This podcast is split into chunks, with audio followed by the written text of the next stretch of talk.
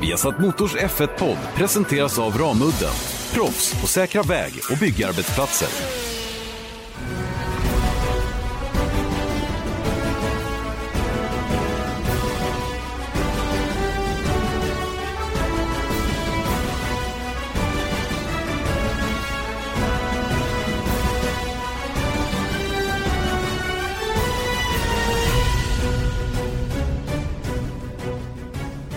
Formel 1-podd, Viasat Motors Formel 1-podd. Tillbaka igen, ny vecka alltså. Och eh, Janne Blomqvist, Erik Stenborg redo att sätta tänderna i till exempel Rysslands Grand Prix. Eh, lite allmänna intryck naturligtvis och eh, allt som hände runt omkring det där racet. Vi har som vanligt väldigt mycket överraskningar och besvikelser att ta itu med. Och eh, det finns eh, många, många intressanta punkter att ta upp där just, eh, just den här veckan.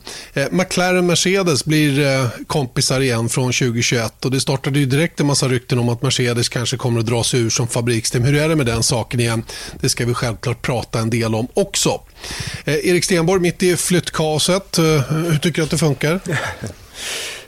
Det, det, det ger och tar, om jag säger så. det var en taskig fråga i det här läget. Ja, vi, hade, vi hade lite terapisamtal innan, jag och Janne. Innan vi mm. började spela in nämligen. Så att du vet mycket väl hur det är. Exakt, man vet hur det är. Eh, man vet generellt hur det är att flytta och vara småbarnsförälder och alltihopa det där tillsammans. Så det, det, är tuffa tag. Ja. Okej, vi släpper det. Eh, vi pratar Rysslands Grand Prix. Eh, allmän, allmänna intryck? Ja, alltså, bra helg, trevligt. Eh, ännu ett annorlunda race. Det kanske inte så här nådde upp till... Det blev ju lite luften gick ur ballongen lite under racet som vi, som vi kommer till eh, framöver här. Men, men eh, uppbyggnaden hela vägen fram var ju faktiskt väldigt spännande. För att en grej som vi återigen sa i förra veckan var vi sätter ju alla våra pengar vi äger och har på Mercedes. Och eh, nu mm. blev det ju så, men vägen dit var inte alls så straightforward. Och eh, det borde ju kanske inte varit de som vann. Nej, kanske inte. Som sagt, vi ska komma till det alldeles strax. Eh, bara några saker innan vi går in på själva racet. Eh, vi nåddes ju när vi var där av ryktet att eh, Rysslands Grand Prix kanske bara körs en gång till i Sochi. Och att det sen är planer på att flytta det då till en annan, en, en annan plats. Då, eh, troligen då, någonstans utanför Sankt Petersburg där det håller på i ordning ställas en, en bana av, av rätt kaliber så att säga. Eh, men sen så, eh, allt eftersom helgen rullade på där så verkar det som att det där eh, just den nyheten då, som för övrigt kom från dit ränken inte landade så, så bekvämt hos arrangörer och andra då, som, som tillbakavisade det här. jag pratade med ryska kommentatorn som jag har ofta bra kontakt med. Han har, han har bra koll. Eh, och Han sa det att det är, de kommer utan vidare att köra i Sochi åtminstone fram till 2025. Mm. Sen får man väl se vad som händer. Då går ju nämligen kontraktet ut, då för, eller det gällande kontraktet för Rysslands Grand Prix ut. Sen, för han menar på att de, kom, de, har investerat så oerhört mycket pengar i den här Olympiaparken och banan som finns där. Och, och eh, han kunde inte riktigt se att någon var beredd att göra samma investering då runt en bana i Sankt Petersburg som ligger då fem mil utanför staden som är den andra största i Ryssland. Mm. Eh, och det, ja, jag, jag, har ingen aning om vad som kommer att gälla. Det, det som sades var att någon form av konserthus ska byggas då i, i, i Olympiaparken och som skulle korta ner banan med ungefär hälften. Ja.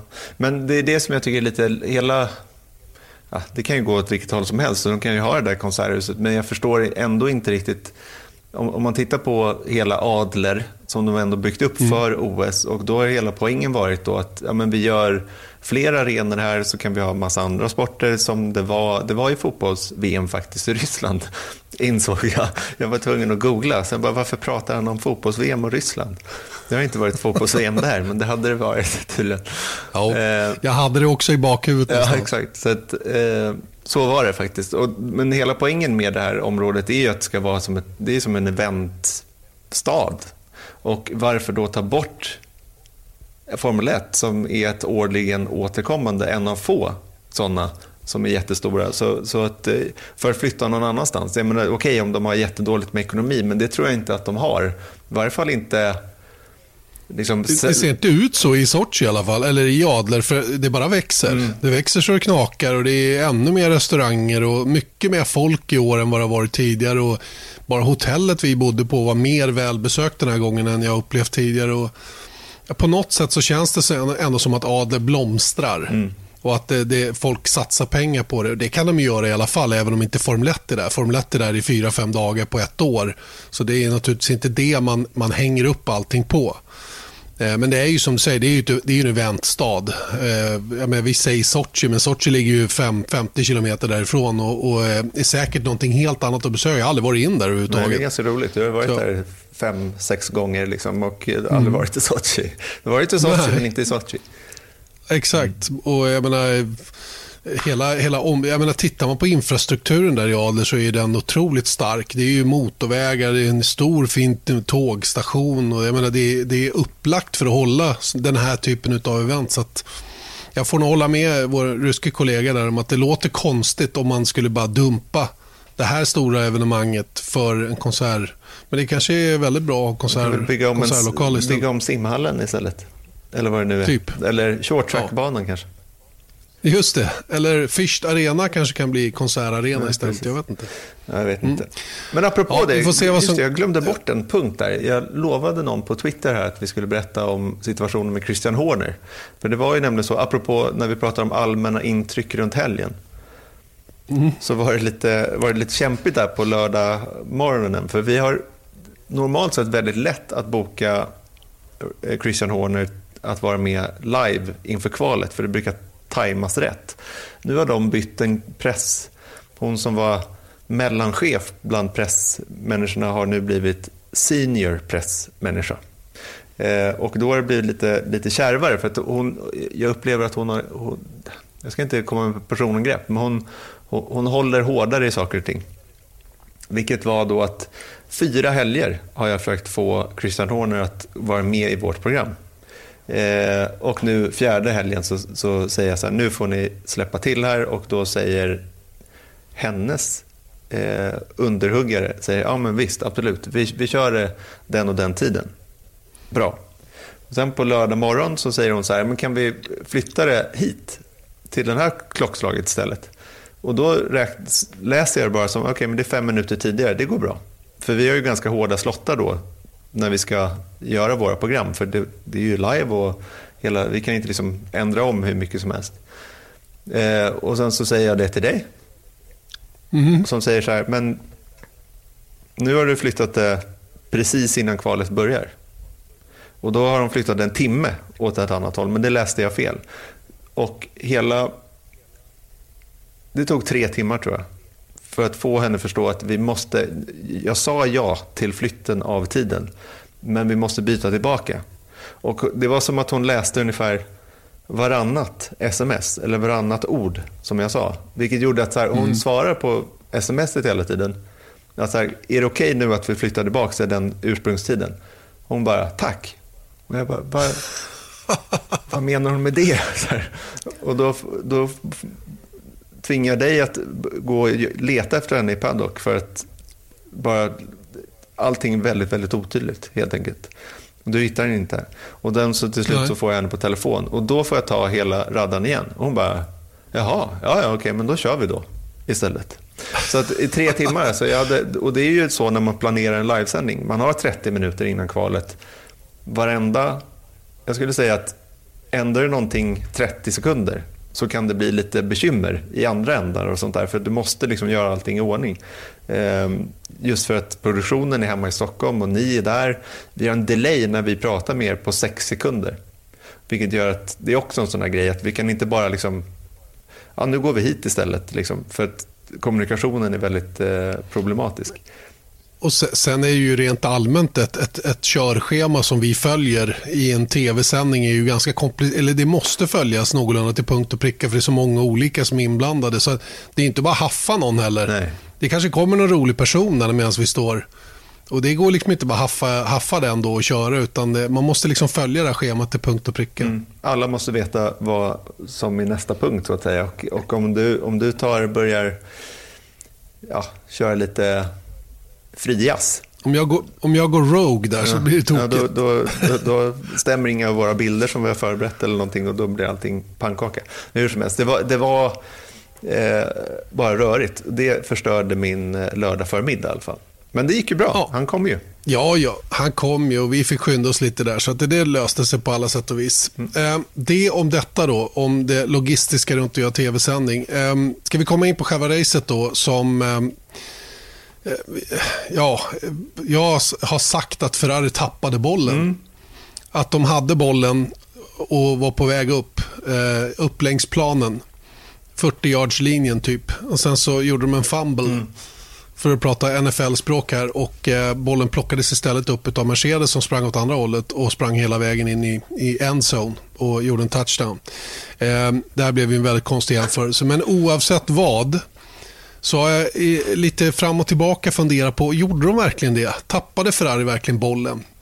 Eh, för eh, naturligtvis är ju huvudpunkten här då hur man startade racet. Ferrari startade 1 och 3, Leclerc från pole, sen hade de Hamilton på medium dessutom.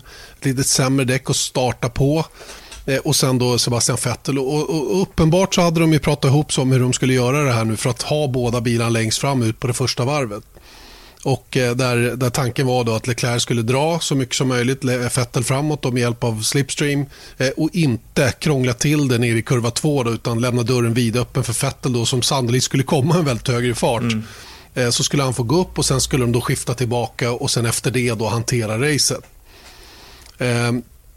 Vettel hade ju, han förstod ju att hans chans, om han skulle ha någon chans att vinna det här racet så var det ju att, att liksom ladda på Mm. Vilket han då gjorde. Han, han gick Rogue snarare. Mm. Eh, valde att inte göra som teamet bad honom åtminstone fem gånger över radion. Eh, nämligen att byta tillbaka. Och eh, Det var inte så himla lätt att byta tillbaka heller ärligt talat. För att Lewis Hamilton körde så pass fort. Han visste ju också. De är inte dumma hos Mercedes. De fattade ju precis vad Ferrari höll på med. Så de insåg att sätta press på Ferrari kommer att göra att deras möjligheter att spela tillbaka så att säga och lägga allting i rätt ordning mm. var ju betydligt knepigare.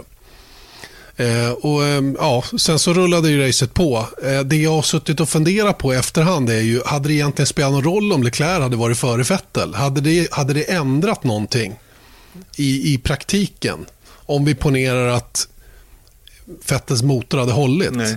Jag, jag, det jag, tror, jag tror inte jag. heller det. Alltså. Och det är det Nej. som är grejen, att diskussionen är ju så himla mycket att nu relationen mellan Leclerc och Vettel efter att det här händer.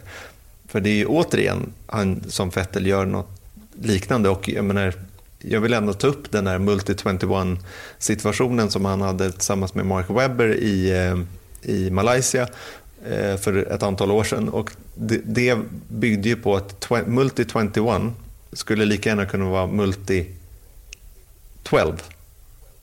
Mm. För att då var det den som är, är i vad var det?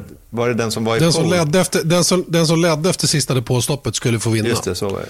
Det var det som var tanken. Mm. Men eh, Vettel var ju bakom och han hade inga som helst planer på det. Fett, eller Webber körde ju den gången i, i tron att han skulle vara oattackerad mm. och bara få segla mot mål. Mm. För att han hade liksom vunnit racet i och med att han ledde efter andra stoppet. Mm. Vettel körde förbi och bla bla bla och det därför så blev det mycket surr vad vi vill komma till är att Vettel då också inte riktigt eh, höll sig till, till spelreglerna, eh, deras interna. Nej, han höll sig inte. Och jag menar hela den här processen ändå som jag vill ändå, om, om vi landar lite i den, att det var ju fullkomligt orimligt att Vettel och Leclerc och Ferrari, att någonting skulle vara otydligt i den här frågan när det här skedde. Alltså planen var ju mm. uppgjord. Jag förutsätter till 1000 procent att alla var fullkomligt med på vad som gällde. Sen följde sig så och Vettel kan inte riktigt släppa tanken på att jag har ju faktiskt chans att vinna här. Och om jag ska kunna göra det, då måste jag hålla mig före nu. Så att det, det är det jag, tycker jag... att det är så himla förvirrande. att Även om man har fyra VM-titlar eller vad som helst, så att, att han... Jag menar, hur förklarar han det här för Nej, men han har inga som helst... Han, har inga, han, han kom ju med någon efterhandskonstruktion eller någon vit lögn eller någonting. Jag menar, vi måste vända på resonemanget lite och tänka utifrån Sebastian Vettels perspektiv. Han vet ju precis vad som håller på att hända för hans del internt hos Ferrari. Han håller på att bli frånkörd. Och Det är grundproblemet för hans del just nu, att han är inte tillräckligt snabb. Så vad gjorde han då? Jo, han tog ledningen och sen så stack han och tänkte att nu kör jag så fruktansvärt hårt här så att min, min chef kan inte ändra på det här. Nej. Eh, och eftersom Vettel också är medveten om att banan i Sochi är närmast omöjlig att köra om på eh, på det sättet att det inte går att följa en annan bil. Och vi hörde ju otaliga förare prata om överhettning på bromsar, på motor och allt vad det nu var när man låg för nära bilen framför. Och titta på var Hamilton låg i racet. Han låg 2-3 sekunder, 1,5-2,5 sekund bakom hela tiden. Men hela tiden i slagläge och hela tiden innanför komfortzonen för Ferrari så att säga. Va? Så, så att, och det var ju det, som, det var ju det här som Vettel försökte liksom spela på. Mm. Och Han menar på att eh, han var ju rädd att hamna i klorna på Mercan om han skulle släppa om Leclerc igen och hela den biten. Va? Eh, nu löste ju Ferrari hela den här biten genom att ta in Fett, eller Leclerc tidigare, eh, göra en undercut på Vettel och ehm, eh, Leclerc var ju också före Vettel när de hade gjort sina stopp. Då i det läget hade de ju inte banposition för då hade ju Merca mm bestämt sig för att gå target plus 15. Det vill säga Ferraris target och sen 15 extra varv då. Och, och, på något sätt försöka eh, ruska om saker och ting. Då. Det som då hände var ju att Vettels motor gick sönder och det kom ut en VSC innan Mercedes hade varit inne. Eh, Mercedes kunde gå in, göra sitt stopp med en bil i alla fall och komma ut framför Leclerc. Och då hade de i praktiken redan vunnit racet. Mm. Det var klart där. För det går, de är för jämna de här två bilarna för att kunna göra någonting. Och Det var ju supertydligt när Leclerc gav bort ytterligare en banposition då för att vara på samma typ av däck som Mercedes mm. och släppte förbi Valtteri Bottas med ett extra stopp när det blev säkerhetsbil igen efter George Russells avåkning. Mm. Ja, då var han helt plötsligt trea. Eh, och de trodde nog att ja, men ska han ha någon chans att, att göra någonting då måste han ha åtminstone samma däck. Men jag, jag tvivlar på att det stämmer. Jag tror att det hade varit bättre. Alltså, de hade fått ett bättre resultat om de hade stannat kvar på medium, behållit banposition. Jag tror inte Bottas hade kommit, kommit om. Inte en chans. Inte en chans. Tror jag inte. inte. finns inte en suck. Inte på... Say hello to a new era of mental health care. Cerebral is here to help you achieve your mental wellness goals with professional therapy and medication management support. 100% online. You'll experience the all new Cerebral way an innovative approach to mental wellness designed around you. You'll get a personalized treatment plan from a therapist, prescriber, or both in a safe and judgment free space.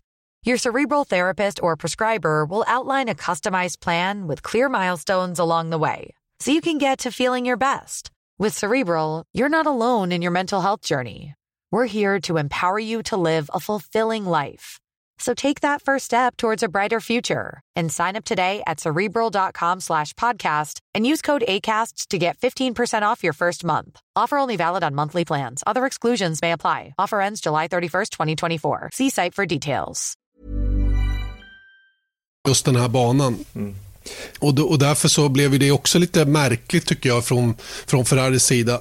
Eh, grundproblemet är ett annat grundproblem. Om vi säger att Vettels brist på fart är ett problem för teamet just nu då för honom själv. Så är det också så att Ferrari, de överingenjörar även det här. Alltså de, de, varför, varför, skulle de överhuvudtaget lägga sig i det här? Ingen av förarna har chans på VM-titeln mm. i praktiken. Varför inte bara låta dem köra? De hade ju 1-2. Mm. Och vad spelar det för roll om det är Vettel som vinner före Leclerc? Mm. Låt dem racea bara. Det de ville försäkra sig om det var att de inte stökade till det in i första kurvan. Det hade de kunnat prata om. Att ni är totalförbjudna att bråka med varandra in i, i första inbromsningen, alltså i kurva två. Mm. Sen, får, sen får ni racea om det.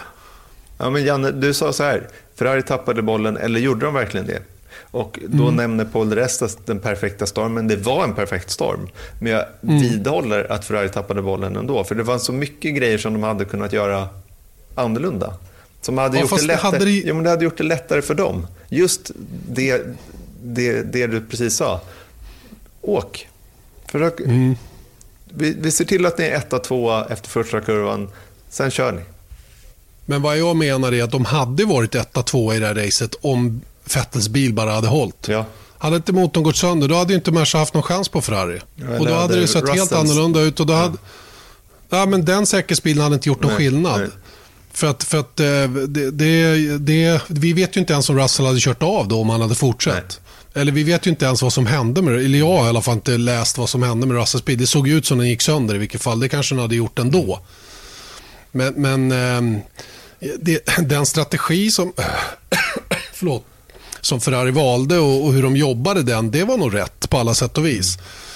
Det, Merca tog en chans på medium för att sträcka ut den första stinten och det de gjorde bra var ju att ha fönstret öppet för en säkerhetsbil och det löste de ju. Mm, absolut. De, de fick, fick, det lite till. De hade, men också att Lewis Hamilton var väldigt stark under första stinten. Han var ju otroligt snabb under första stinten. Mm.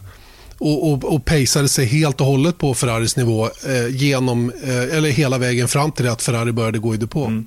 Jag vill bara ta upp en till grej som jag tycker att Ferrari hade kunnat försöka i alla fall. Och nu hörde vi inte all radio från det tillfället och så vidare. Vi vet inte. Jag har faktiskt ställt frågan till eh, Ferraris press, Silvia. till Silvia.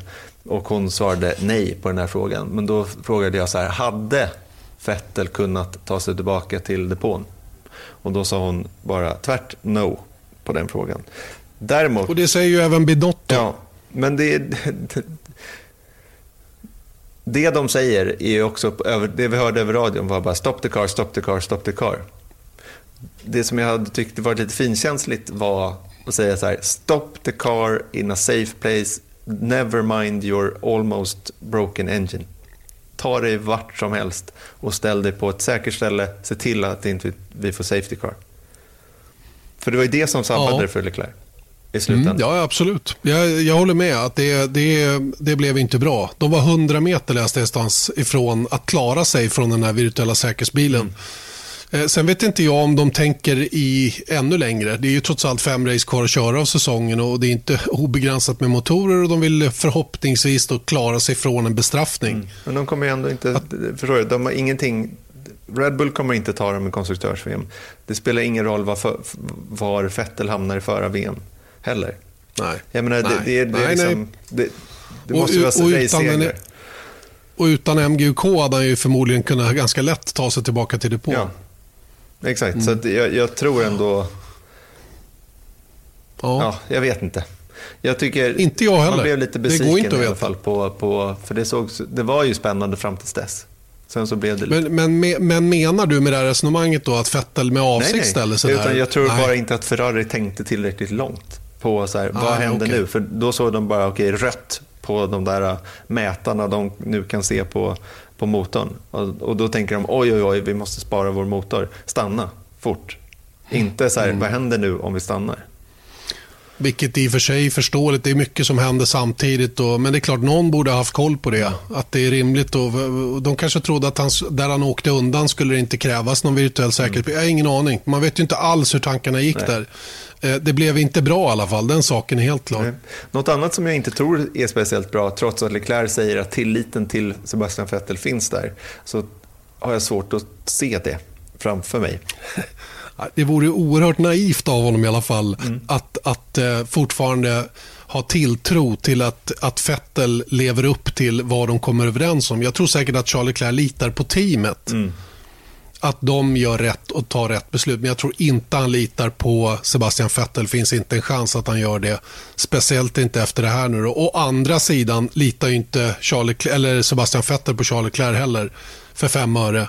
Eh, jag menar, Leclerc visade ju sina kort mm. under kvalet på Monza. Va? Och, eh, jag tycker det är väldigt, väldigt tydligt vad det är som pågår där. De, Eh, framförallt Leclerc har ju väldigt starka människor bakom sig som är, som är oerhört erfarna och vet hur, hur spelets regler ser ut. så att säga. Och de, de, eh, de pratar ju väldigt noga internt tror jag, om hur han ska göra i vissa situationer och på vilket sätt han kan göra det utan att det ser uppenbart ut och så vidare. Mm. Så att eh, det, det, det, det, är ingen lätt situation det heller för Sebastian Vettel givetvis med anledning av att han, han, han saknar i farten. Och, det, och det, är ju, det är ju det som är problemet återigen. Att han, han är ju inte snabbare än vad Charles Leclerc är just nu. Nej. Och hur, hur han än försöker och, och, och, sliter med näbbar och klor för att komma tillbaka så, så får han liksom inte betalt för det. Va? Han fick delvis betalt för det i Singapore och, och, och, och betalar ju tillbaka genom att vinna. Mm. Men, men eh, det, ser, det ser lite jobbigt ut för honom. Mm. Ut, utan tvekan. Och förutom det faktum då att sånt här kan ju bli lite destruktivt och inte nödvändigtvis göra så att att eh, ett team blir bättre när det är kontroverser internt. Men det är ju väldigt mycket roligare för oss som följer sporten på utsidan. Att det är inte så kul att följa ett, tio stycken harmoniska team. Det är ganska kul Nej. när det är lite oharmoni. Ja, men när det stökar lite va? och det, det ställs oerhörda krav på, på ledarskapet inom ett team. Va? och Det är väl det som... Det är, det är fortfarande där Mercedes är lite bättre än Ferrari. Det är ju just lagkänslan på något sätt. Va? Och där har de ju, och det, det kanske, då kommer vi tillbaka till, till valet av Valtteri Bottas. Att han, är, han är nog en bra lagspelare så att säga i det där teamet och, och spelade ju sina kort perfekt senast. Mm. Så som han körde under den pressen han hade från Charles Leclerc.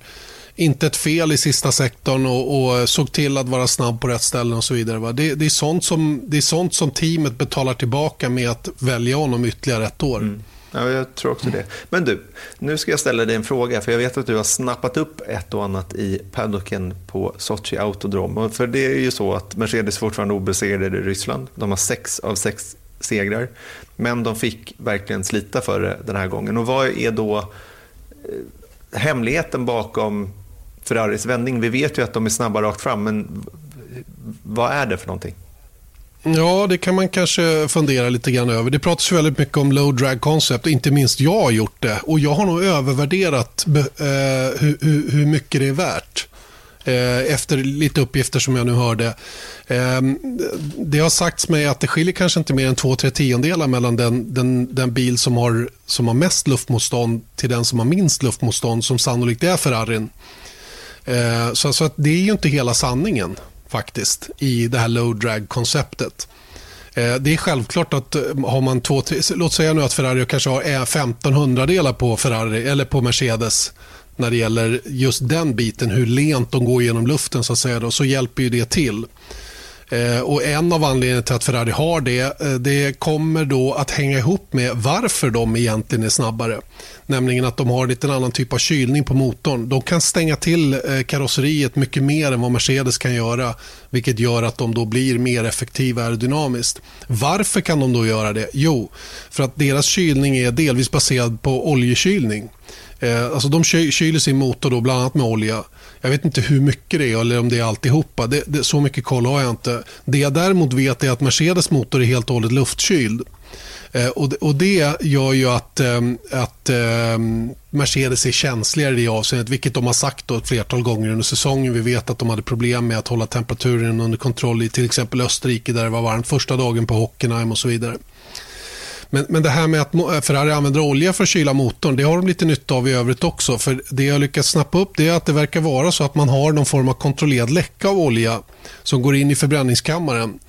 Eh, och olja gör ju helt enkelt att de får en ännu bättre smäll. Eh, de kan helt enkelt ta ut mer effekt ur motorn och det är alltså en engine mode. Eh, och Det är den de använder då, fast de kan bara göra det vid ytterst få tillfällen ytterst få tillfällen. Dels för att jag tror att det sliter väldigt på motorn och dels för att de inte, man får ju inte använda olja för att, för att uh, förbättra prestandan. Oljan, om man använder den, är enbart för att kyla motorn. Exakt, och det är det här som jag tycker är lite men, weird. Då, att de ändå gör ja, men det. Är, men, det är lite, men det är lite weird. Och det är inte bara du som tycker att det är weird. Både Mercedes och Honda, jag tror säkert att Renault också är, är, är på det, eh, har ju återkommande varit på Fia om det här men bara fått tillbaka att köra på, deal with it. Det, det är ingenting någonting som bryter mot reglerna.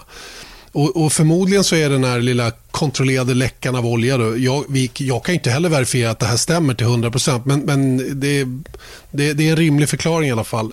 Eh, så, så, eh, så är det, det, det läcker lite olja då under några enstaka tillfällen eh, och i huvudsak under kvalvarven, då, de avgörande Q3. Och, och Det sägs att det här kan ge någonstans 30-40 hästar. Vi har ju hört en siffra på 55 hästar till och med som de kan plocka ut då, eh, men som de inte kan använda sig av i racet. Och Det styrker också den här teorin lite grann att det är på det här viset. Eh, och, och eh, Jag tror även att det är stipulerat i reglerna hur mycket olja som får gå åt under racet av det man stoppar i då och, och som inte förbränns i motorn. Då. Mm. För tidigare vet vi att det var många som laborerade med att använda olja, spruta in olja mm ihop med bensinen då för att, för att få stabilare bränsle och en bättre smäll helt enkelt och därmed mer effekt. Eh, och jag förstår att Mercedes och Honda är lite bekymrade över det här nu när de ser vilken, vilken nytta Ferrari har av det här. När de dessutom har fått ordning på bilen i övrigt då, aerodynamiskt och, och med kanske lite mer peak downforce och hela den där biten. Va? Så det, är en, det, är en, eh, det är en intressant teori tycker jag som, eh, som i, min, i mina ögon i alla fall låter väldigt trovärdig och det kommer från trovärdigt håll. Eh, så att, eh, ja, det är nog det som är hemligheten. Och där har ju Ferrari då givetvis en jättefördel. Om de, om de hela tiden, då, så länge bilen i övrigt fungerar någorlunda tillfredsställande, ja då är de ju sannolikt något snabbare då än, än, eh, än vad Mercedes är. Mm. Ja, men jag tycker samtidigt att, jag menar, så mycket som Hamilton sa över radion under den här helgen, att eh, it's insane how quick they are. Jag menar, så att även i race så, så har de ju ändå hunnit ifatt. Även om de kanske inte hunnit förbi så har de hunnit Nej, ifatt. Och, och där har de säkert nytta av det här att bilen är lite low, att den är low drag så att säga. Och, och det gör att de kan hålla undan. Sen är ju inte motorn som sådan dålig. Nej, nej i övrigt heller. De har en effektiv ERS och hela den där biten också. Va? Men, men eh, det här tycker jag är, det är intressant ändå, eh, det här som, som någon smart ingenjör då på Ferrari har kommit på. Mm. Eh, vad det nu är i detalj, det vet vi inte och kommer väl sannolikt inte att få reda på heller. Ja. Men Fia är i alla fall helt okej okay med hur Ferrari kör motorn och har sagt att det är bara att rulla på. Mm. Det är intressant. Men du, eh, vi får ju ja. se om eh, den här Mercedesen är kvar och tävlar med Ferrari så länge. Ja, du tänker så ja. ja det, det, med, med, eh, det var ju Joe Soward som eh, kom med, med den första indikationen på att McLaren och Mercedes ska bli ett par igen från och med 2021. Eh, och Sen så rullade ju ryktespridningen igång och det här stressade då PR-ansvariga hos både Mercedes, Renault och McLaren och till slut så fick man ju sätta sig ner och ha någon liten informell presskonferens då där det då annonserades att McLaren och Mercedes kommer att gå tillsammans igen då eller att helt enkelt McLaren får Mercedes som motorleverantör från 2021. Mm. Och självklart startar ju det här rykten direkt då om att Mercedes kommer att dra sig ur som fabriksteam och, och hela den biten. Va? Eh, och hur det är med den saken, det, det, det, jag, jag tror inte det. Men visst är det en möjlighet, självklart. Ja, men, jag, eh, men det, det, finns ju inga liksom, äkta indikationer på det så vitt jag vet. Och Det är därför jag tycker nej. att det är lite så här, Det var inte så att de här ryktena drog inte igång när Force India förlängde eller eh, Williams förlängde sitt motoravtal med, eh, med Mercedes för, ja, vad var det, Singapore? 25, ja, och fram till 25 och det, det stärkte ju snarast eh, tesen att, att Mercedes kommer att hänga kvar då, i och med att de fortsätter att lever, leverera motorer så länge. Precis, och det enda anledningen till att man skulle se annorlunda på det här var att de var ju partners fram tills 2012 ensamma partners. Va? Ja, ja till, tills, de, tills Mercedes startade själva ja. så var det ju McLaren som var Mercedes fabriksteam. Ja. Liksom, och hade ju då den fördelen av att bilen kunde liksom skräddarsys för motorn och hela den biten. Då. Eh, så är det ju, det kommer inte att vara så sen heller och det är så framförallt inte just nu då för de som är kunder. Utan, och det där, Björn var inne på det lite grann i sändningen, att det är ju ett problem att vara kund eftersom man, eh, till exempel det vi pratade om tidigare, hur bilarna kyls. Mm. De sista detaljerna får de inte förrän väldigt, väldigt sent på året innan. Eh, och Det betyder ju då att man inte kan bygga bilen, eller man kan inte rita bilen skräddarsytt för motorn förrän i absolut sista momangen. Och då är man ju väldigt långt framskriden i bildesignen. Mm. När vi kommer kanske fram i, i den här tiden på året, oktober. Jag skulle ändå vilja ta en annan vinkel på den här grejen. Snarare än att Mercedes ska dra sig ur som fabriksteam betraktat. Då, så undrar jag hur Renault mår av det här. För att jag menar när eh, Red Bull lämnade Renault i, i fjol och sen så Toro Rosso året innan och sen så nu är de ensamma kvar till 2021. Mm. Som det ser ut just nu så är det så i alla fall. Och jag menar, det är inte mycket som indikerar att det kommer in. Ja, det, det pratas om något nytt team, men, men den sannolikheten är inte så stor. Och jag menar att Force India och Williams kör vidare med Mercedes. Det känns väl ganska troligt. Mm. Eller i alla fall att Williams. Jag är inte säker på om Force India har berättat att de kör Nej, vidare med Mercedes. Men de, de har ju kört med Mercedes sedan 2009 och kommer sannolikt att fortsätta. Jag kan inte tänka mig att de vill byta. Va? Eh, och Då innebär det att Mercedes har fyra team, då, vilket de måste dels få tillstånd av FIA att få ha. Eh, det har varit så någon gång tidigare eh, då när Marussia körde Mercedes plus Force India då, och Williams och Mercedes själva. Eh, men, men det kommer säkert att lösa sig. Va? Men precis som du säger, va? Renault kommer ju stå själva då. Mm.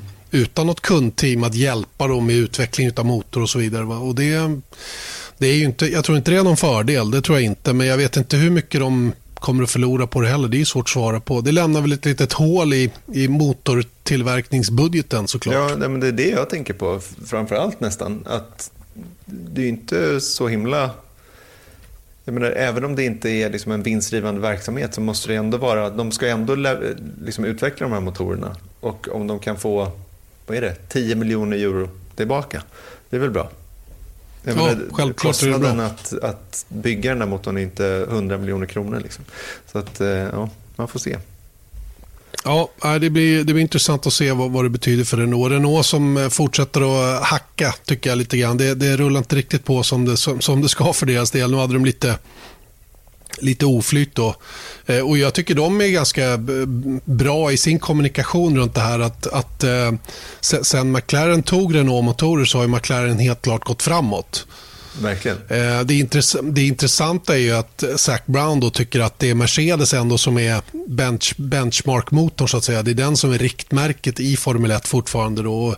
Jag vet att han fick frågan om varför de inte valde Ferrari. Det kan de ju. Och då var det väl, ja det kan, kan de väl men. Vinkeln ja, är inte så bra det är den ju inte såklart. Va? Men jag frågade samtidigt om den här dealen med Mercedes eh, hade någonting med bil, vanliga bilar att göra. Och Det hade det absolut inte. utan Det, det här är en ren Formel 1-uppgörelse som de gör, de McLaren och Mercedes, från 2021 till och med, till att börja med i alla fall, säsongen 2024. Mm. Men om jag hade varit Ferrari och Zac Brown kom och frågade mig, så här, kan, eh, kan vi använda era F1-motorer? Ja visst, det kan ni göra absolut. Och sen så hade jag gjort världens roligaste reklamkampanj och säga att till och med McLaren vill ha Ferrari-motorer. Ja, och så ska okay. man mördat de som varumärke. Jag hade filat mm. lite mer på det, men typ någonting sånt. Vi har satt Motors Formel 1-podd är det som du lyssnar på med Janne Blomqvist och Erik Stenborg. Vi har pratat väldigt mycket Rysslands Grand Prix och de som vi ser det då intressanta sakerna som hände just i det racet. Nu har vi kommit till eh, vår gamla vanliga punkt då, nämligen överraskningar och besvikelser, Erik. Mm. Ska vi börja med en överraskning? Tycker jag. Ska vi bara bränna av den trots att vi har pratat väldigt mycket om det och det är väl Mercedes då? Att de vann. Ja. Överraskande att de vann sitt sjätte raka race i Ryssland. Ja, man får ju ändå anse att det är en överraskning sett till hur den här helgen såg ut och hur den utspelade sig. Och, och jag tycker att de gjorde det på ett skickligt sätt eh, utifrån sina förutsättningar. De var väl medvetna om att de inte hade den snabbaste bilen över ett varv. Eh, de, de, var, de var lite smarta och eh, såg därmed till att starta racet på mediumdäck. Eh, det var ju liksom den offset de kunde göra så att säga för att rubba saker och ting på den här banan som är otroligt svår att köra om på. Den är väldigt, väldigt svår att ligga bakom en annan bil på dessutom. Eh, där kan det faktiskt kvitta om man har bättre race pace eller inte om man inte har banposition. Därför är det så viktigt att starta längst fram och det klarade inte Mercedes av. Nu gjorde Hamilton och han var väldigt glad efter kvalet att lyckas eh, klämma sig in mellan Ferrari-bilarna. hade han lite nytta av ändå eftersom han blev av med den positionen direkt på första varvet och höll ju faktiskt på att bli av med en till då till, till Carlos Sainz som var på hög på honom på utsidan. Där. Men han lyckades stå pallen då och eh, byggde upp det hela med ruskigt bra fart under första stinten. Sen hade de dessutom den här lilla turen då som krävdes för banposition då, som de sen aldrig släppte. Och, eh, de var rätt lättade faktiskt eh, hos Mercedes efter målgång. Mm, de var det, och det ska de vara. Men jag menar... Tycker jag.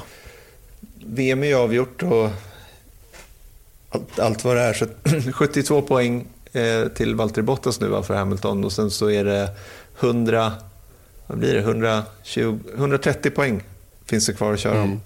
Så att eh, den där uträkningen Nej. som vi gjorde i, i ett reportage i helgen, den, den ser sämre ut. Den är out the window. Ja, verkligen. Ja, grejen är väl att för Valtteri Bottas är det nu så som du sa att det var ungefär för Charles Leclerc. Att, att uh, han behöver vinna allt mm. och Hamilton behöver förlora mm. allt. Eller, eller sänka 50 procent. Liksom. Ja. Någonting ja. sånt där. Så det, det, det, kommer bara inte ske. Ska vi gå på en, en besvikelse istället? Tycker jag. då, Tycker då säger jag Alfa Romeo. Vad är det som är ja, här, ja, det kan man verkligen undra. De, de, de, det känns som att de har tappat formen alldeles. Och jag menar, det händer så mycket konstiga saker där. Och jag menar, Kimi Räikkönens tjuvstart. Mm. Den, den var ju, har väl naturligtvis ingenting med bilen att göra, tror jag i alla fall. Men, men eh, det, det lät som att han tog på sig det där själv i alla fall. Att han eh, ryckte i starten där. Inte för att han hade någon nytta av att han tjuvstartade, för det vart bara en sämre start av alltihopa. Mm. Ja, men... eh, väldigt, väldigt likt det Marcus Eriksson gjorde faktiskt i Österrike ett år. Ja, faktiskt. Eh, det, han hoppade så fick jag stanna till och då gick starten och då stack alla och så stod han mer eller mindre kvar. Plus det då får man en drive-through. Så Kimmys race var ju över redan där kan man ju säga. Mm. Eh, ja, och nu har alltså Räikkönen inte tagit poäng på fyra race. Eh, det är bara Williamsföraren och Haas eh, Grosjean då som har samma facit de senaste fyra racen. Så han har varit sämst där då. Och jag menar, kvalet var dåligt. Eh, jag menar, han blev utkvalad av Giovinazzi för andra racet i rad. Eh, och sen så tjuvstarten och sen så liksom, han var aldrig med i matchen överhuvudtaget. Och det är det som jag tycker är lite speciellt, att han var ju faktiskt han såg ju länge ut att vara en, en, en contender för Best of the Rest. Eh, tidigt alltså. Då, då eh, låg han alltså sjua tror jag med 31 poäng och sen så eh, är nu 14 plats på, och 33 poäng ifrån Carlos Sainz. Jag menar, ja, snacka, snacka om att ha tappat luften. Och, och då ska, och då ska vi säga att Sainz har inte heller haft det där lilla flytet här. Oh, de, de racen som var innan Rysslands Grand Prix. Va? Så att, eh, det hade kunnat vara betydligt större poänggap dem emellan också om vi ser till den generella farten de här två teamen har visat upp här på slutet. Jag, jag, jag, ja, och Kimi brukar inte vara eh, speciellt så här, eh, utåtriktad när han tycker att någonting är galet. Men den här gången har han verkligen morrat till och sagt att nu måste verkligen teamet gräva djupt här och ta reda på varför det inte går som de har tänkt. Eh, och de har tappat Simone Resta under säsongen, deras tekniska direktör som, eh, som fortfarande är på någon form av garden leave och, och eh, gick till Ferrari. Eh, av familjeskäl ska tilläggas, mm. inte av någon annan anledning för det har ju spekulerats i att Ferrari kallade tillbaka honom men det är, det är långt ifrån sanningen utan det var, det var helt enkelt hans fru som inte ville bo i Schweiz. Och om jag har förstått saken rätt så är inte Simone Resta och Mattia Benotto speciellt bra kompisar heller. Så eh, det, det var ingen sån grej som, som var anledningen till att Simone Resta lämnade. Men det lämnade ändå ett hål. Och, och, Vi var väl inne på det att de har bytt nu teknisk direktör tre gånger på 18 månader. och Det där är inget bra. Alltså man behöver kontinuitet på den punkten. Va? och Monchot som har tagit över, han var tidigare dynamiker, eller dynamisk chef och är säkert oerhört kompetent att ta hand om det här jobbet. Men han har inte haft det här jobbet förrän nu. Nej. Och eh, Det är ju ett kritiskt läge under säsongen. Mittfältet är väldigt jämnt. Man har inte råd att tappa två tiondelar. Då är man bland de sista helt plötsligt. Mm. Och Det där ska man komma ihåg också, apropå det där med att Simone Resta ville inte bo, eller hans familj vill inte bo i Schweiz. Det är ju faktiskt ett problem för ett team som Sauber. De är ensamma utanför eh, England och Italien. Så att, ja, sen så har vi Frankrike med, med, med, Renault, men de är ju baserade i England i alla fall. Så att alla har på något mm. sätt kopplingar till England eller till Italien. Och då är det ändå en stor grej tror jag att få över folk, att få över rätt folk. Folk skulle säkert vilja jobba för Alfa Romeo, men de vill inte bo i Schweiz.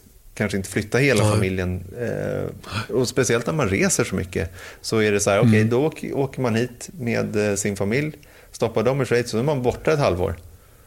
Vilket man i praktiken är. Ja, då, ja mer. Ja. Så då... Så att, jag kan ja, nej, det, där är, det där är något, ja, jag tror också att det kan vara ett, ett, ett något av ett problem i alla fall. Mm.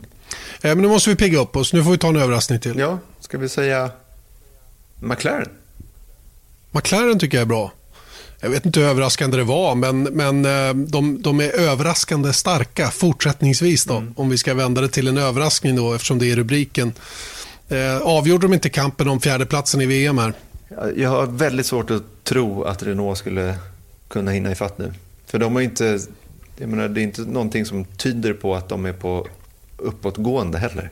Snarare tvärtom de är väl ungefär på samma nivå en bra dag, skulle jag säga. Ehm, de har ju lite olika karaktär, de här båda bilarna, så det kan ju vara dagsformen som avgör lite grann. Men Renault, Renault, nu var det deras tur att ha en, en dålig helg. Jag menar, skillnaden mellan McLaren och Renault har ändå varit att när McLaren går bra, då är de där femma, sexa mm. och hugger på de topplaceringarna i mittfältet och, och får därmed stora poäng.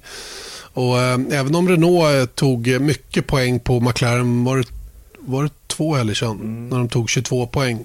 Eh, så, så, eh, så har det ändå inte varit tillräckligt för att krypa närmare så att de på, på, på riktigt blir ett hot mot McLaren som dessutom passerade 100 poäng nu. Och Det, är ju, det tycker jag också är imponerande. Det är hyfsat tidigt ändå på säsongen eh, att, att gå över 100 poäng och eh, har 43 poäng nu ner till, ner till Renault då, närmast bakom. Och det det, jag kan inte se att de kör in 43 poäng på fem race. Det kan jag faktiskt Nej. inte. Om inte motorn helt plötsligt börjar gå väldigt, väldigt dåligt nu när de inte har något motorkontrakt. bara, Ska vara GP2 det då. Engine kommer eh, mm. Sign slopa snart. Exakt, på rakan på Suzuka. Ja, precis. Eh, en besvikelse kan vi väl ta igen då. Det är väl eh, Williams. Det var första gången de fick bryta ett race.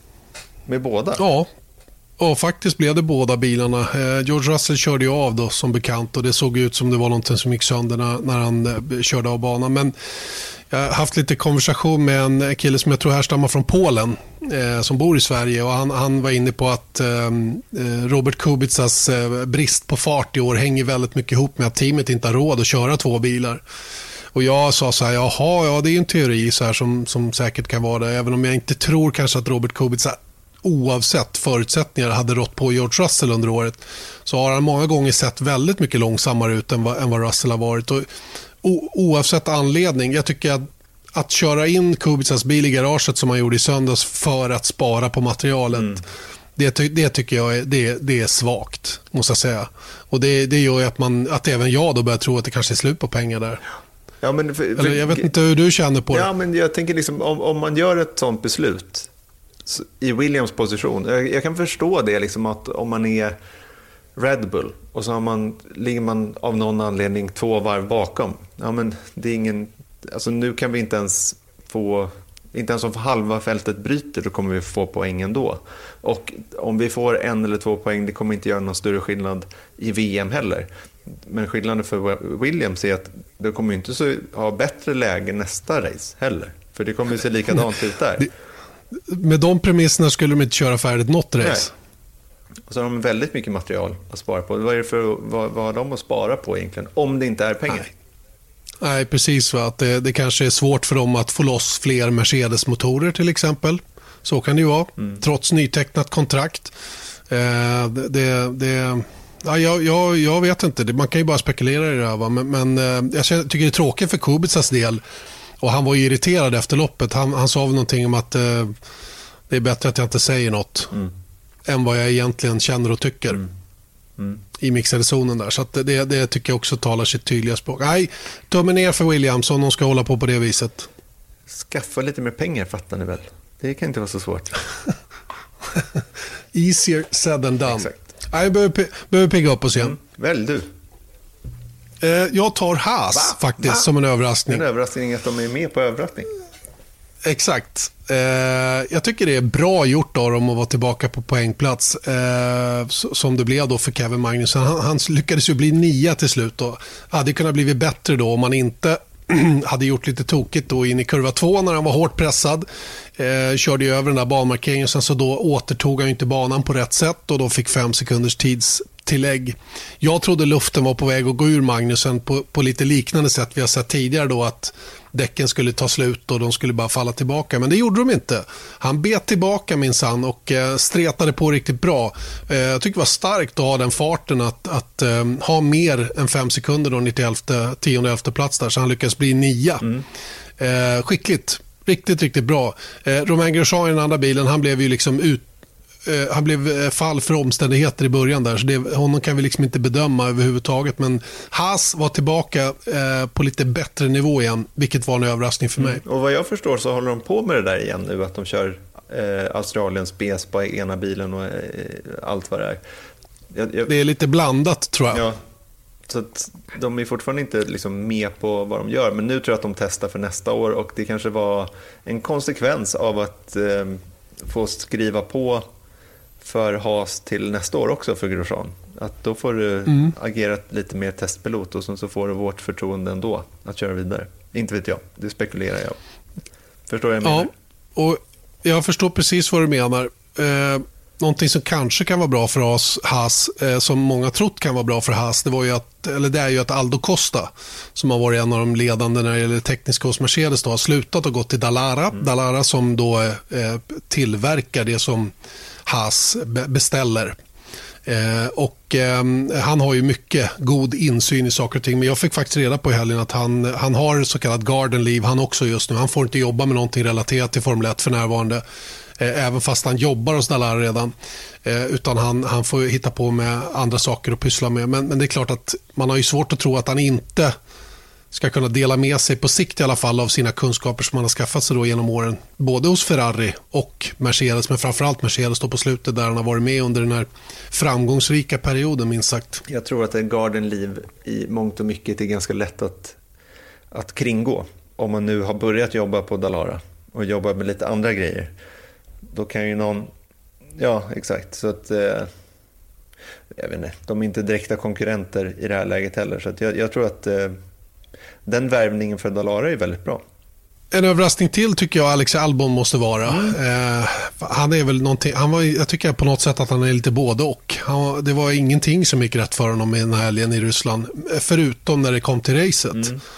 I princip allt gick emot. Han hade motorbestraffning, han hade ingen fart, han hade körde över en curb, spräckte golvet, fick en oljeläcka, blev stående i depån, eh, körde av i kvalet. Eh, och, och ja, det var pannkaka. Fick starta från depån i slutändan eh, och eh, blev femma i mål. Mm. Det är baske med bra gjort. Ja, allting du nämnde tidigare var en besvikelse, men just det faktum att han kom femma är ju en överraskning i allra högsta grad. Men jag undrar lite så här, om det är något jag ofta finner mig själv att tänka på så är det Red Bulls förar juniorprogram. För att jag kommer inte riktigt överens i mitt egna huvud hur det fungerar. För jag tänker nu på Alexander Albon. Han blev han är rookie faktiskt, det ska man inte glömma bort. Alltså, att han har ju, vad är det, här? fjärde racet han kör för Red Bull. Ja. Och därav det 16 eller 17 racet i Formel 1. 16 racet i Formel 1 överhuvudtaget. Och jag förstår inte då, varför kan de inte säga till honom? För jag tror att det är mer eller mindre klart att han åtminstone kommer i minst... Selling a little or a lot? Shopify helps you do your thing however you cha-ching. Shopify is the global commerce platform that helps you sell at every stage of your business. From the launch your online shop stage to the first real life store stage, all the way to the did we just hit a million orders stage. Shopify is there to help you grow. Shopify helps you turn browsers into buyers with the internet's best converting checkout. 36% better on average compared to other leading commerce platforms because businesses that grow grow with Shopify. Get a $1 per month trial period at shopify.com/work. shopify.com/work. I nästa fall kommer inleda säsongen 2020 för Red Bull Racing. De stoppar inte dit eh, Kviat igen, tror jag. Jag tror absolut... Nej, det har de redan bekräftat. Ja, och jag tror inte att de kommer stoppa in Gasly igen. För att det skulle inte jag göra. Jag tycker att han ändå fick den chansen. Och jag, jag kan tycka att det är ändå hårt att han fick gå som det var. För att indikationer säger ju att det, är, att det kanske inte var helt lätt att vara i Red Bull hetandes eh, Pierre Gasly. Så varför kan de inte säga till Albon nu att så här, ta det lugnt nu, du är klar för 2020. Vi säger det utåt, inte bara till dig, utan så du kan ha lugn och ro. Du behöver inte få frågor om det här för resten av säsongen heller, för det är klart att han får det. Har du hört någonting nytt om, om nästa år? Var kommer du köra någonstans? Och då måste han svara så här, nej, jag vet inte, vi får se hur det går. Varför inte ta bort den osäkerhetsmomentet för den unge rookien och låta honom få lite lugn och ro? Om man nu, om man nu tog det här beslutet, varför inte gå hela vägen? Bra fråga. Och jag har hört det att i Mexiko så ska besked komma. Mm. Eller om det var efter Mexiko. Nu vart jag osäker bara för ja. det. Men runt omkring Mexikos Grand Prix i alla fall så ska då eh, Red Bull uppenbarligen meddela då vilka som kör för Red Bull Racing då nästkommande säsong. Och eh, Ja, nej, men det är en intressant fråga. Jag kan hålla med om det. Eh, men, men samtidigt för, av trovärdighetsskäl, då, om du nu säger att de ska utvärdera Gasly och Albon mot varandra och de ska få en halv säsong vardera, vilket det i praktiken blir då, så måste de ju ändå liksom hålla dörren på glänt. Mm. Kanske inte för att mörda eh, så... Gasly, det kanske är det. Ja, det kan vara den anledningen. Va? Men samtidigt tror jag inte de tar sådana hänsyn hos Red Bull heller. Dr. Marco verkar vara mer den här management by pressure. Mm. Han verkar vilja testa sina förare till det yttersta för att se vad de verkligen klarar och gjorda av. Och, och fixar de pressen, ja då, då, eh, då är han nöjd. Liksom. Han, lite enkelspår. Ja, vet du vad som slog mig nu när du sa att de vill utvärdera dem mot varandra? Tänk om de skulle göra så här. Plocka upp Kviat i Red Bull istället och låt både Gasly och Albon tävla mot varandra i Toro Rosso. Eller till och med plocka ner Verstappen i Toro Rosso och sätta både oh, Gasly Gud. och Albon i, i Red Bull. Det spelar ingen roll. Det hade... Nej. det spelar ingen roll för Nej. VM längre. Det hade varit världens grej Ja, det hade, alltså för, för oss i media och för publiken hade det nog varit en världens grej. Men jag tror ändå inte att, att Red Bull skulle kunna gå så långt för att, för att göra rätt för sig. Eller för att få, för att få koll på sina förare. Nej, kanske inte.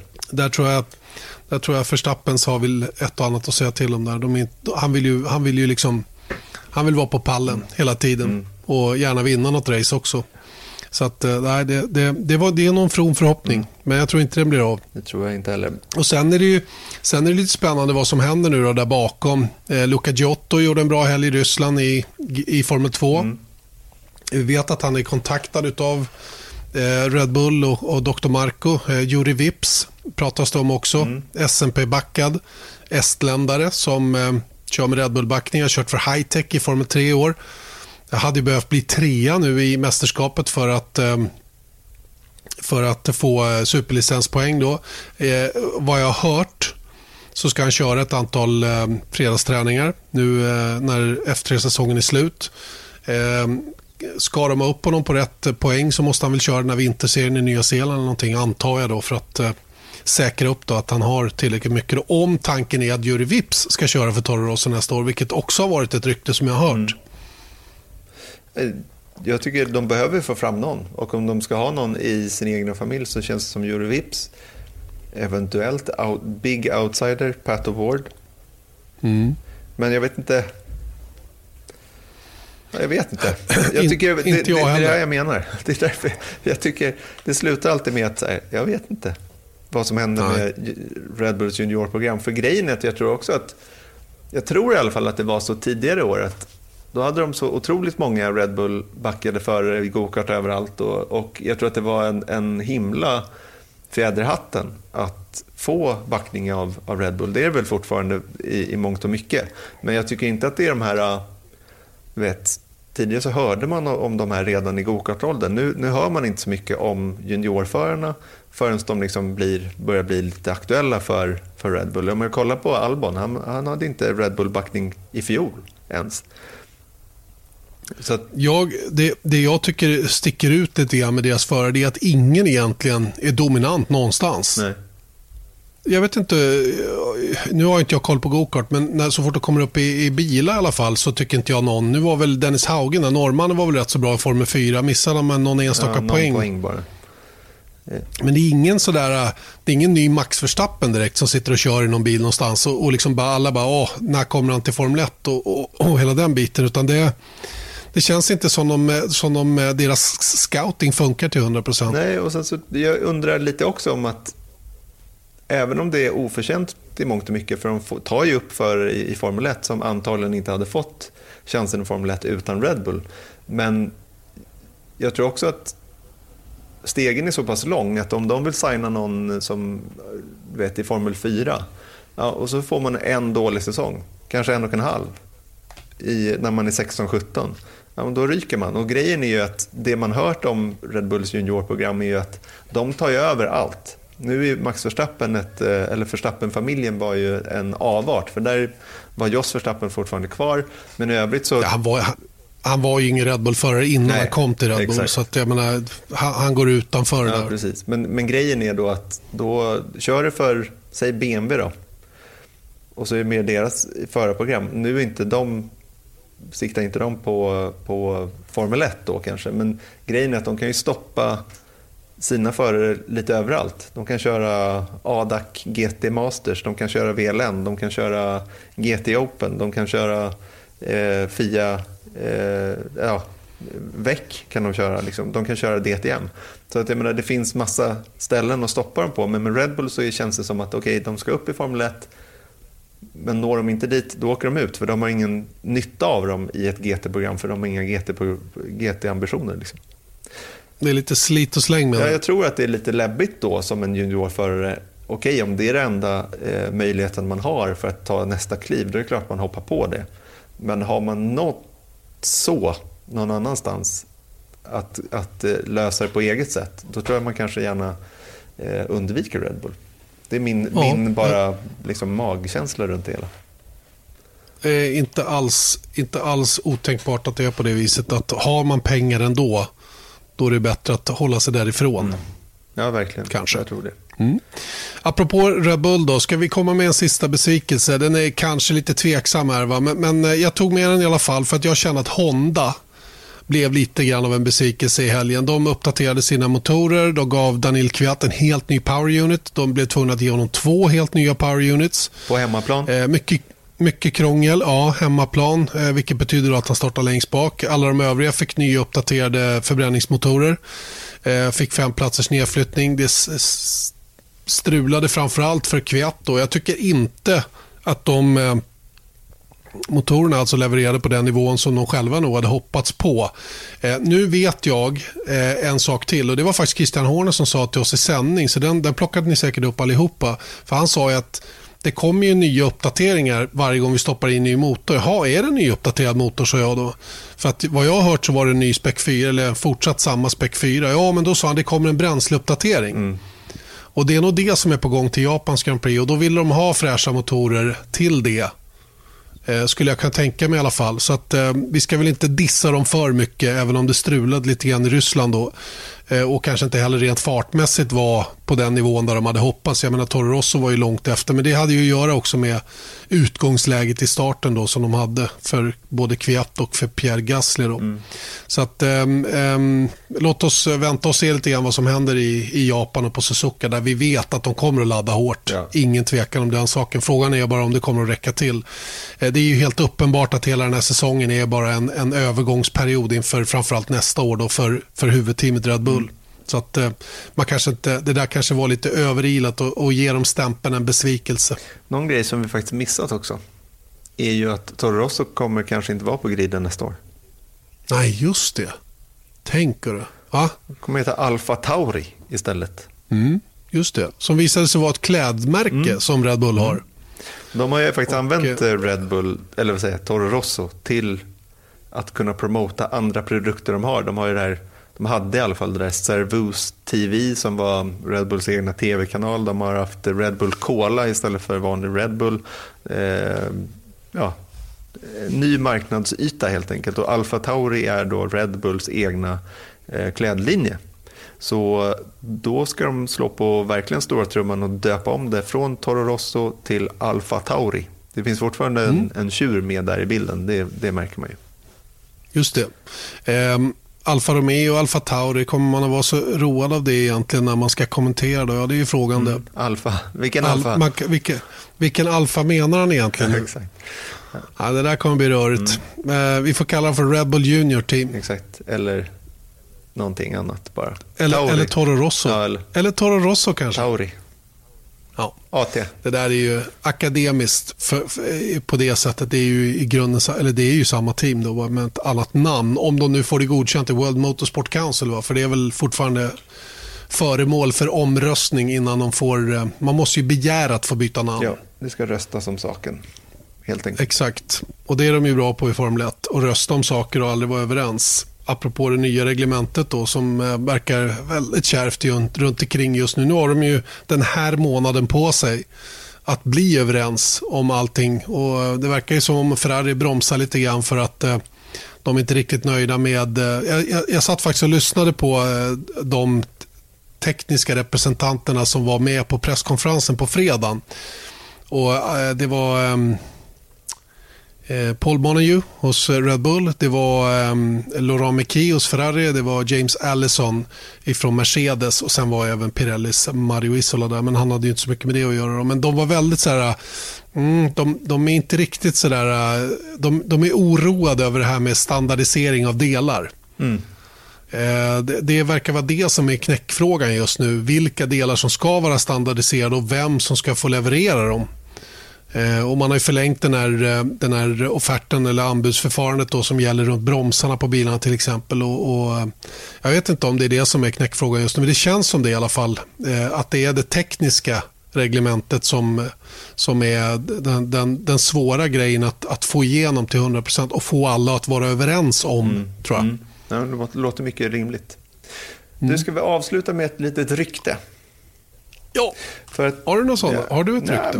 Nej, jag har inget rykte, men jag har hört ett rykte.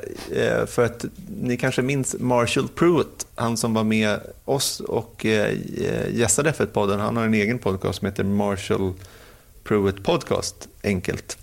Eh, och där han håller på och pratar väldigt mycket Indycar och väldigt mycket sportbilar, IMSA och sådant.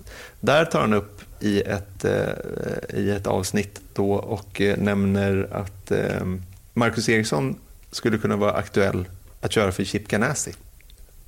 Ja, jag, jag såg och hörde det också, att det ryktet fanns. Faktum är att jag har fått det ryktet från ytterligare ett håll. Vem då? Eh, från, från, eh, från en källa. Ja, okay eh, som, inte, som inte är relaterad till, eh, till, eh, till svenskarna så att säga, då, utan en, en, en oberoende källa. Och, eh, det gör ju att man börjar fundera lite grann och man är ju inte dummare än att man försöker att, att rota lite i det här. Va? Och, och det, det, enda jag kan säga om det är att det är säkert en möjlighet. Mm. Absolut, varför inte? Och Det det pratas om då det är att Chip Ganassi ska, ska utvidga mm till en tredje bil. Då. Kanske i en variant som, som Harding Steinbrenner var till Andretti förra året. Mm. Någon form av eh, tekniskt samarbete. Vilket, menar, det är ju fånigt att kalla det där, för det är ju, det är ju Andretti som driver och sköter bilen och, och man använder deras, Data och deras kunskap. Och, och, ja. så, så att, ehm, och jag menar, skulle det bli på det viset så är det en enorm chans för Marcus Eriksson om, om det skulle bli av.